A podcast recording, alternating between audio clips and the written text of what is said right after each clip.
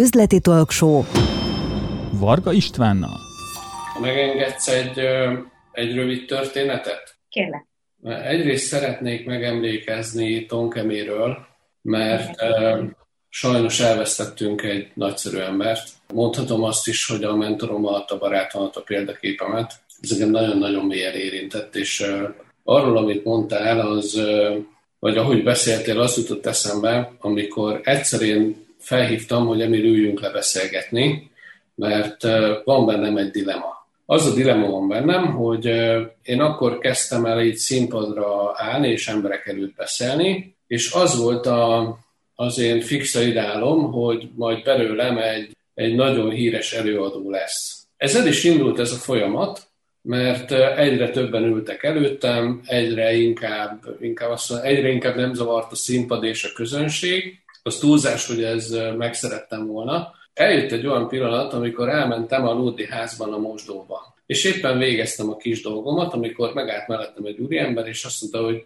á, te vagy a Varga István. És mondom, igen, én vagyok, de ma megengedett befejezni, amit csinálok és jó, akkor megvár a kézmosónál, és így miközben befejeztem a dolgomat, elkezdett zavarni valami. Nem az adott ember, hanem, hanem az, hogy engem megismernek a itt vagy ott vagy amott, és ez, én rájöttem, hogy ez engem zavar. Tehát én nem feltétlenül akarom ezt. Felhívtam Emilt, hogy beszélgessünk erről egy kicsit, segítsen nekem ezt a fajta dilemát magamba helyre rakni. Mert azt viszont tudtam, hogy ahhoz, amit csinálok, ahhoz elkerülhetetlen az, hogy a színpadon álljak, vagy emberekhez beszéljek, vagy nagyobb tömegben beszéljek emberekhez.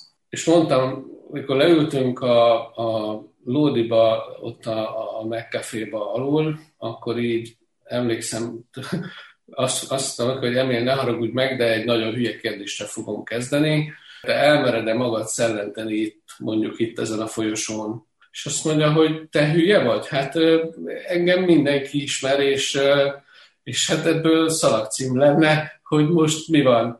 És, és beszélgettünk, és a végén azt a tanácsot adta, hogy lehet, hogy neked nem ez a szerepet, hogy, hogy te mindenképpen ott legyél a reflektorfényben, lehet, hogy neked a, a rendezői székben jobb szereped van, vagy ott, ott van a helyed. És ezt a fajta gondolkodást ezt neki köszönhetem, mert most már inkább a rendezői szék irányába mozdultam el.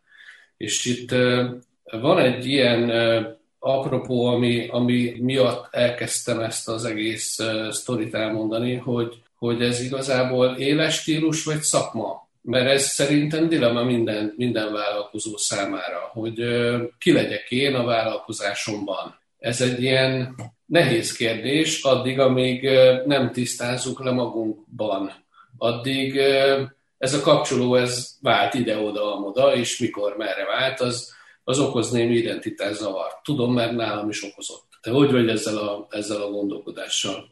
hogy egyetértek veled, igen, ez okoz egy zavart, amíg nincs, nincs letisztázva. Vagy amíg nem, nem vagy a helyeden, vagy amíg nem úgy megy ez a vállalkozás, vagy nem azt, nem azt tudod kifejezni, amit ki szeretnél fejezni. Nálam egyébként azt gondolom, hogy abszolút passzol az életstílushoz, és hogy a, például tavaly, amikor én nagyon nehezen mentek a dolgok, például vállalkozóként sokaknak, akkor én egy, egy dolgot tartottam szem előtt, hogy ennyire hozzám passzoló dolog még nem volt, akkor nem fogom feladni és ez, ez szerintem így sok döntésen tud lendíteni és segíteni. De nem tudom, nálad hogy van, hogy lendültél át, vagy hogy alakult ki, hogy akkor te úgy éles stílusszerűen érzed magad ebben, vagy még milyen szerepkeresően? Volt egy ö, olyan pozíció egy multinacionális cégnél, amikor azt mondták, ha az volt az elnevezésem, hogy producer.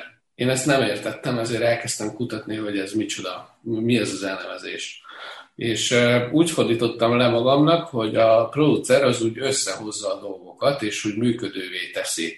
És teljesen mindegy, miről van szó, de megoldja a dolgokat, mert a puzzle darabokat összerendezi, tudja, hogy milyen puzzle darabokra van szükség, és ezt a megfelelő sorrendbe oda pakolja, ahova kell. Nekem ez a fajta dolog, ez így tetszett.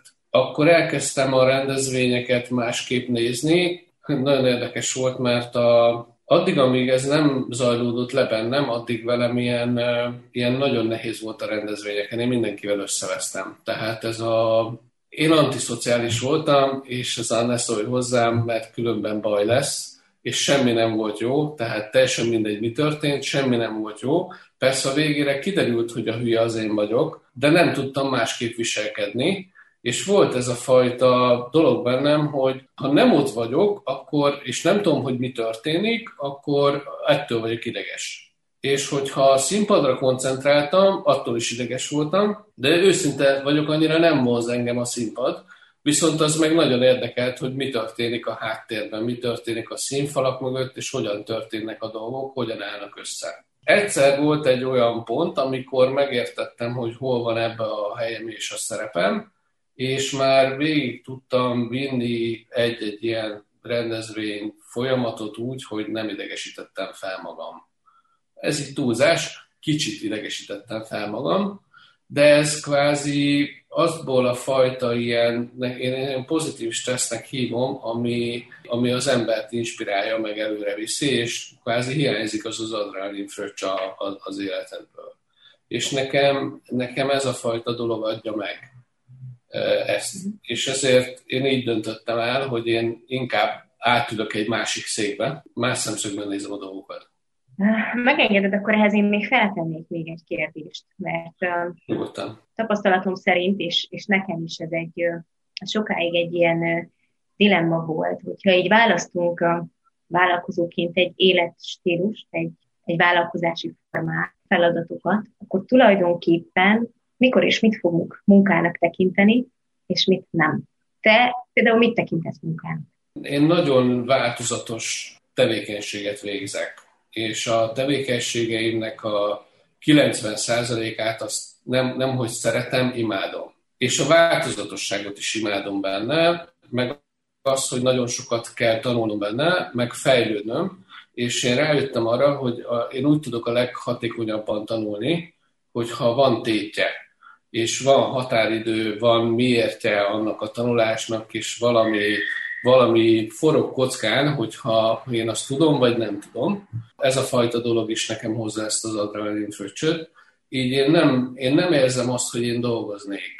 Persze, uh-huh. kérdezi a párom, hogy hol vagy, mert mi, mi akkor nyilván dolgozom, de alapvetően én, én talán azt gondolom, hogy viszonylag nagy százalékban sikerült megvalósítanom azt, hogy én azzal foglalkozom, amit szeretek, tehát nem, nem dolgozom, hanem jó, hogy, hogy flóban élem az életemet. Ez itt talán, talán egy, egy jó szó erre. Viszont vannak olyan dolgok, amit ha hosszabb távon csinálok, most például üzleti tervet írok, már azt hiszem ez a hatodik napom ebben, most már ezt munkának érzem, mert, mert, mert már unom. Tehát engem a változatosság gyönyörködtet, és, és most akarok egy picit más csinálni, és most beszélgetünk, ez most ebből kiemel, és lehet, hogy felfrissít, és új, újult erővel neki tudok állni újra ennek a tevékenységnek, mert nem is egyet kell írjak, hanem kettőt, így ez viszonylag...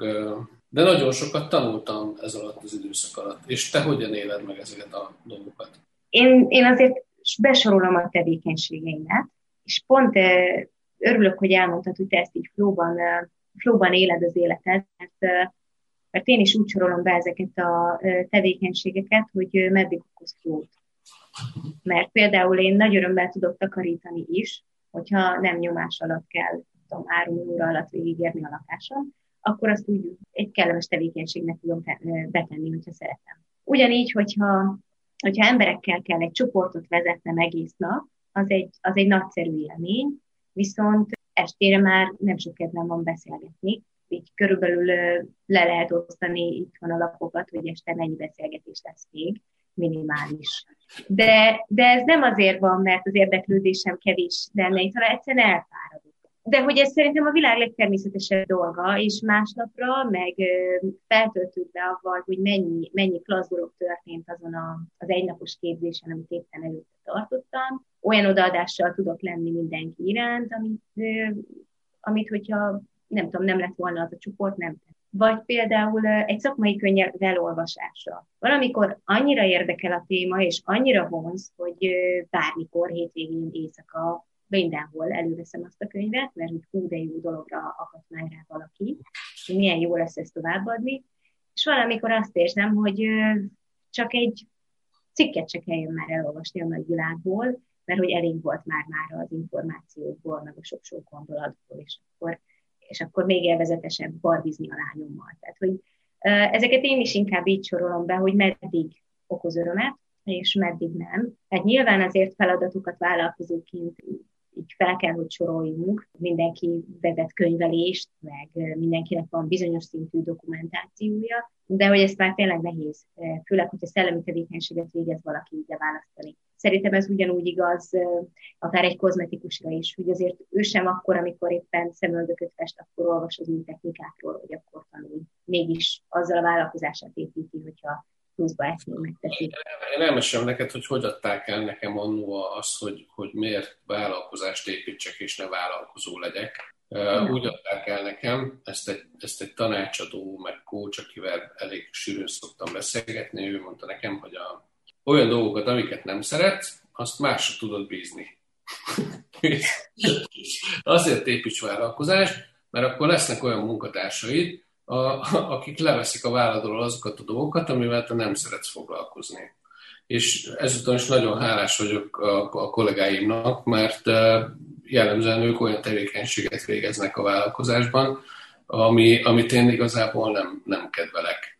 És kifejezetten van két eszter a vállalkozásban, az egyik a, a számlázást csinálja, meg, a, meg a, az ilyen díjbeszedést, a másik pedig a, a jellemzően az adminisztrációt, meg pályázati adminisztrációt, meg, meg könyvelést, nem kis súlyt vesznek le a vállamról, mert hogy én ezzel valóban nem, nem igazából szeretek foglalkozni. Vállalkozói magány szempontjából te érzed magad néha magányosnak?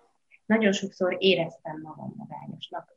Uh-huh. És ez, ez tudatosan lett igazából az én témám, ez a magányosság érzés és most már mondhatom, hogy a témám, mert nagyon sokszor felmerült az elmúlt időszakokban, mert amikor, mert amikor szerintem egy szemében valaki elkezd vállalkozni, akkor úgy, hát vagy tisztában van vele, vagy nem, de egy csomó mindent akkor ő fog csinálni, hiszen azért vállalkozó még egy személyes vállalkozásban, hogy minden hozzá fog tartozni.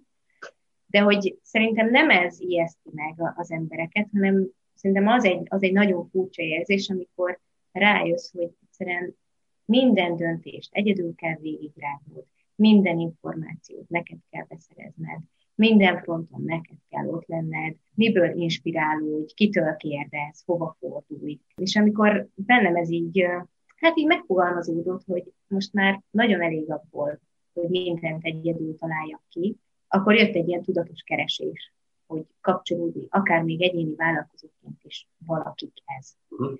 És ez nem azt jelenti, hogy itt szakmailag összeformunk, vagy, vagy egy létrehozunk egy szakmai együttműködést, hanem hogy olyan emberekkel, olyan társakkal, olyan rendezvényeken igenis beszélünk és keresünk a kapcsolódást, akiktől perspektívát, ötletet, két jó szót, rendszerességet, bármit kaphatunk. Aztán persze később is vissza-visszatér egy ilyen magányosságérzés, és szerintem ugyanúgy, mint ahogy a vezetői szerepben ez időközönként megjelenik, mert ugye a vezetői magányosságról azért már többet, többet lehet hallani, mert ez egy felkapott téma, ugyanúgy később egy-egy sikernél, vagy egy-egy nehéz helyzetben fel, feljön ez a, vagy felszíre tör ez az érzés, inkább ez a jó kifejezés, mert úgy vannak olyan nehéz pontok, amikor igenis egyedül kell ott abban a helyzetben azt a nehéz döntést felvállalni, vagy úgy odaállni. Senki nem fogja a kezet fogni a legrizikósabb pillanatban, stb. stb. De az, hogy az, hogy mindig egyedül egy íróasztalnál, egy számítógépnél, egy műhelyben gondolkodj, az egy olyan beszűkült világot eredményez. És szerintem úgy nem is lehet egyébként sikerre vinni egy vállalkozást. Nekem nagy szerencsém volt, két ponton volt nagy szerencsém, hogy le tudtam küzdeni ezt a, ezt a magányosság érzést, és ez nem vezetett odáig, hogy mindig kiégjek ezen az úton, és abba hagyjam.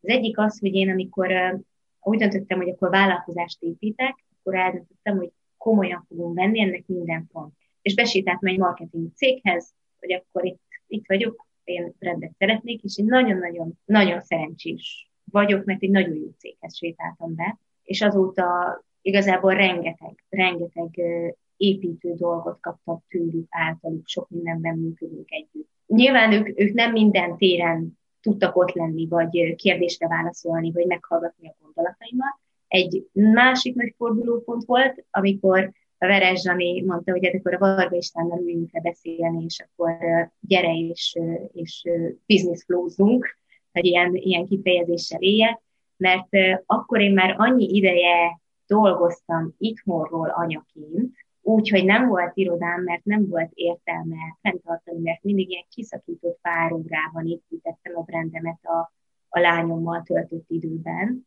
illetve amikor ő aludt pontosabban, és, és annyira azt éreztem, hogy én már csak itt vagyok, és valahova közösségbe el kellene járnom, ahol nem én vagyok egy ilyen kívülálló. Mert hogy itt jöhetne, hogy a pszichológus úgyis emberekkel foglalkozik, hát mindig közösségben van, hát mindig csoportokkal, meg egyénekkel van.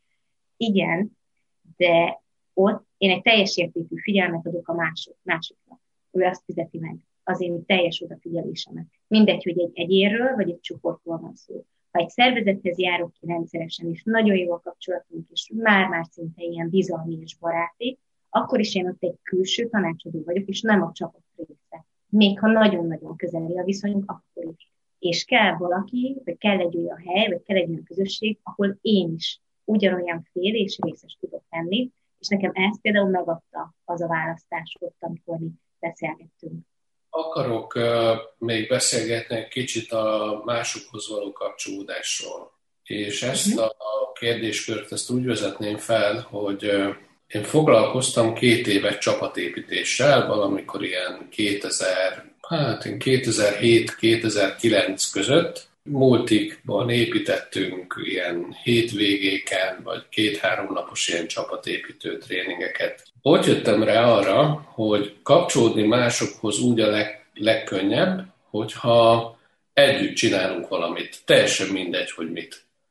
Tehát ha azt mondjuk, hogy vizet hordunk a, a kútról 10 méterre, 100 méterre, vagy gödrötásunk, vagy éppen megoldunk egy játékos feladatot, vagy együtt fejlesztjük a vállalkozásunkat, vagy együtt keresünk kapcsolatot ide-oda, vagy amoda, vagy együtt megyünk el egy konferenciára, vagy egy tréningre, ennek az együttcsinálásnak a varázsa az, hogy közelebb kerülünk egymáshoz, mert valahogy időszakosan oda vagyunk kötve, köt, kötve valakihez.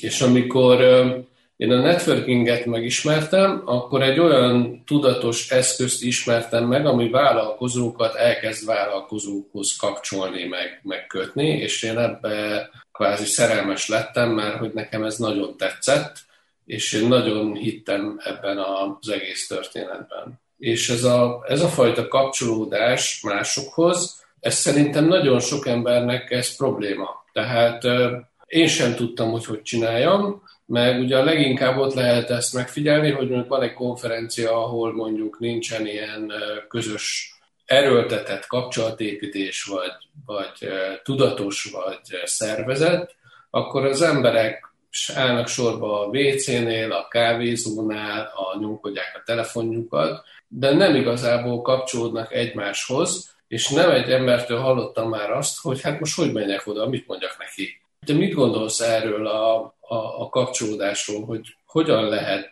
idegenként kapcsolódni másokhoz? Én ugyanazt tudom elmondani, mint amit az értékrendnél mondtunk, hogy szerintem nyíltan. És a legegyszerűbben nyíltan. Köszönök nyilván, elmondom, hogy ki vagyok, mi vagyok, és hogy érdekel, hogy ő ki. És igen, ez egy szomorú tény, sajnos jó, persze valakinek személyiségéből fakadóan ez nehezebben megy. Ez egy elfogadható dolog, de egyébként egy nagyon jól tanulható dolog. Nem, nem erre nevelnek minket gyerekkorunktól kezdve, hogy ismeretlenekkel kapcsolódjunk. Ez mindig ugye a veszélyes kategória, hát ki tudja, kit ismerek meg.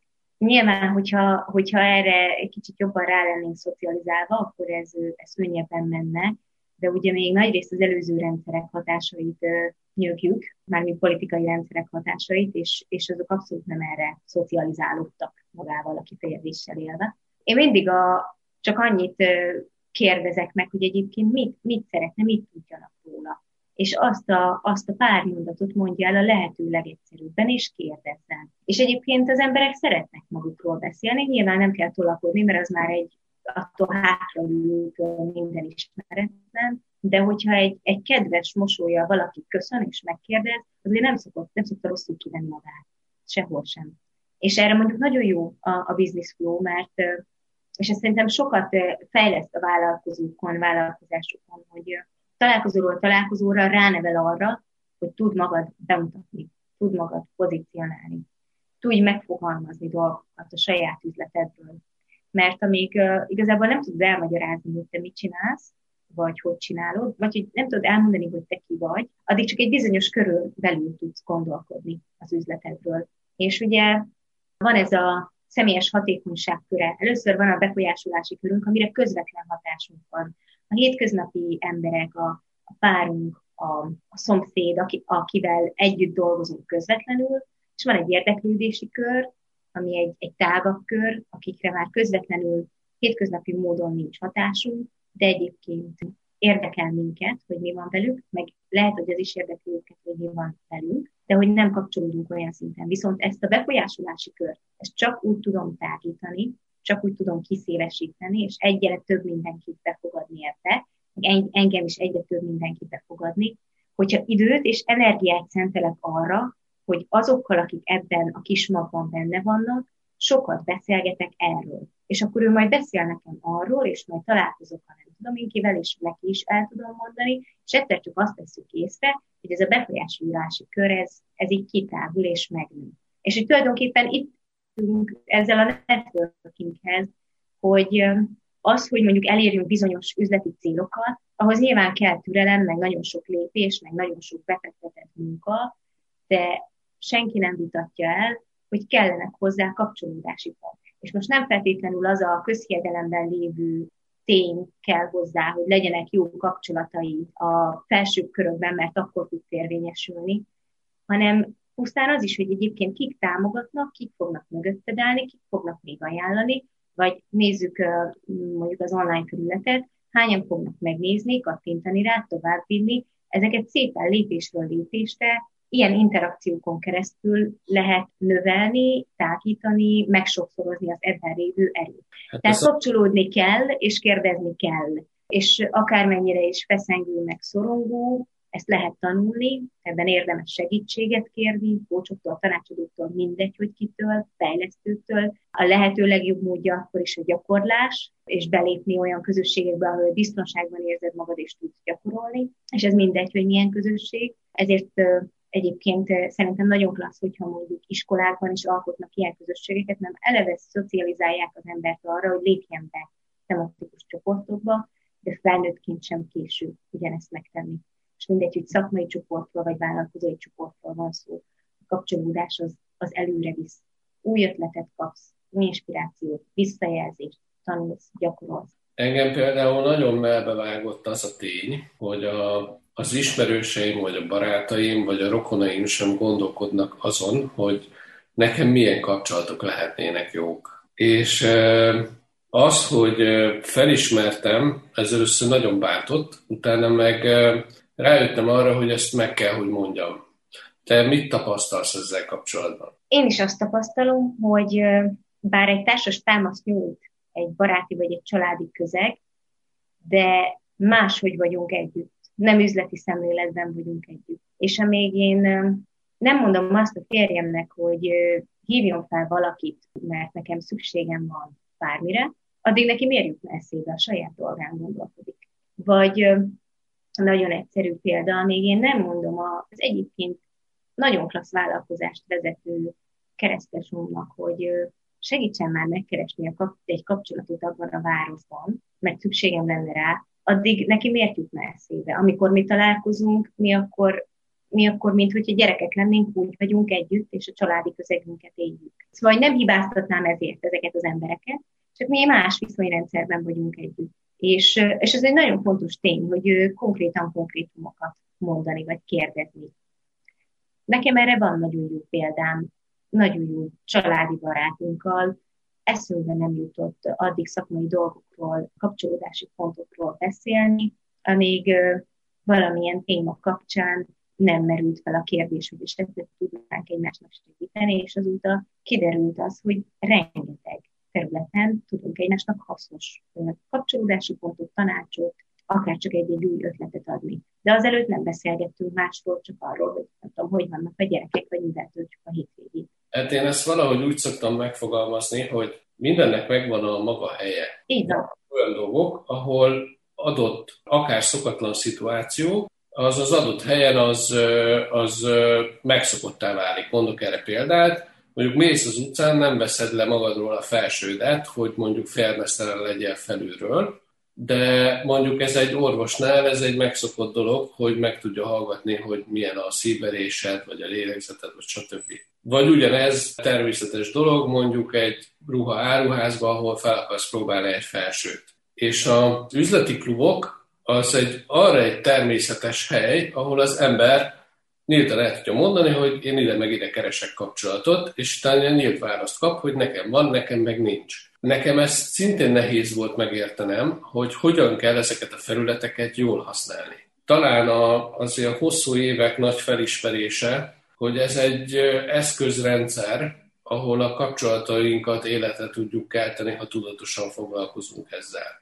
Be is zárom ezt a kapcsolati témát, vagy a kapcsolatépítési témát ezzel kapcsolatban, mert lassan lejár az időnk. Ez egy nagyon jó példa volt, István. Köszönöm. Azt szeretném tőled megkérdezni, hogy és te hogyan érezted magad ebben a beszélgetésben? Én ezt egy nagyon könnyed, nagyon emberi beszélgetésnek éltem meg, és nagyon jó volt gondolkodni ezeken a kérdéseken veled. Jól éreztem magam. Feltöltődve, vidáman fogom folytatni a délután. Nóri, nagyon szépen köszönöm. Te hogy érezted magad? Én nagyon jól.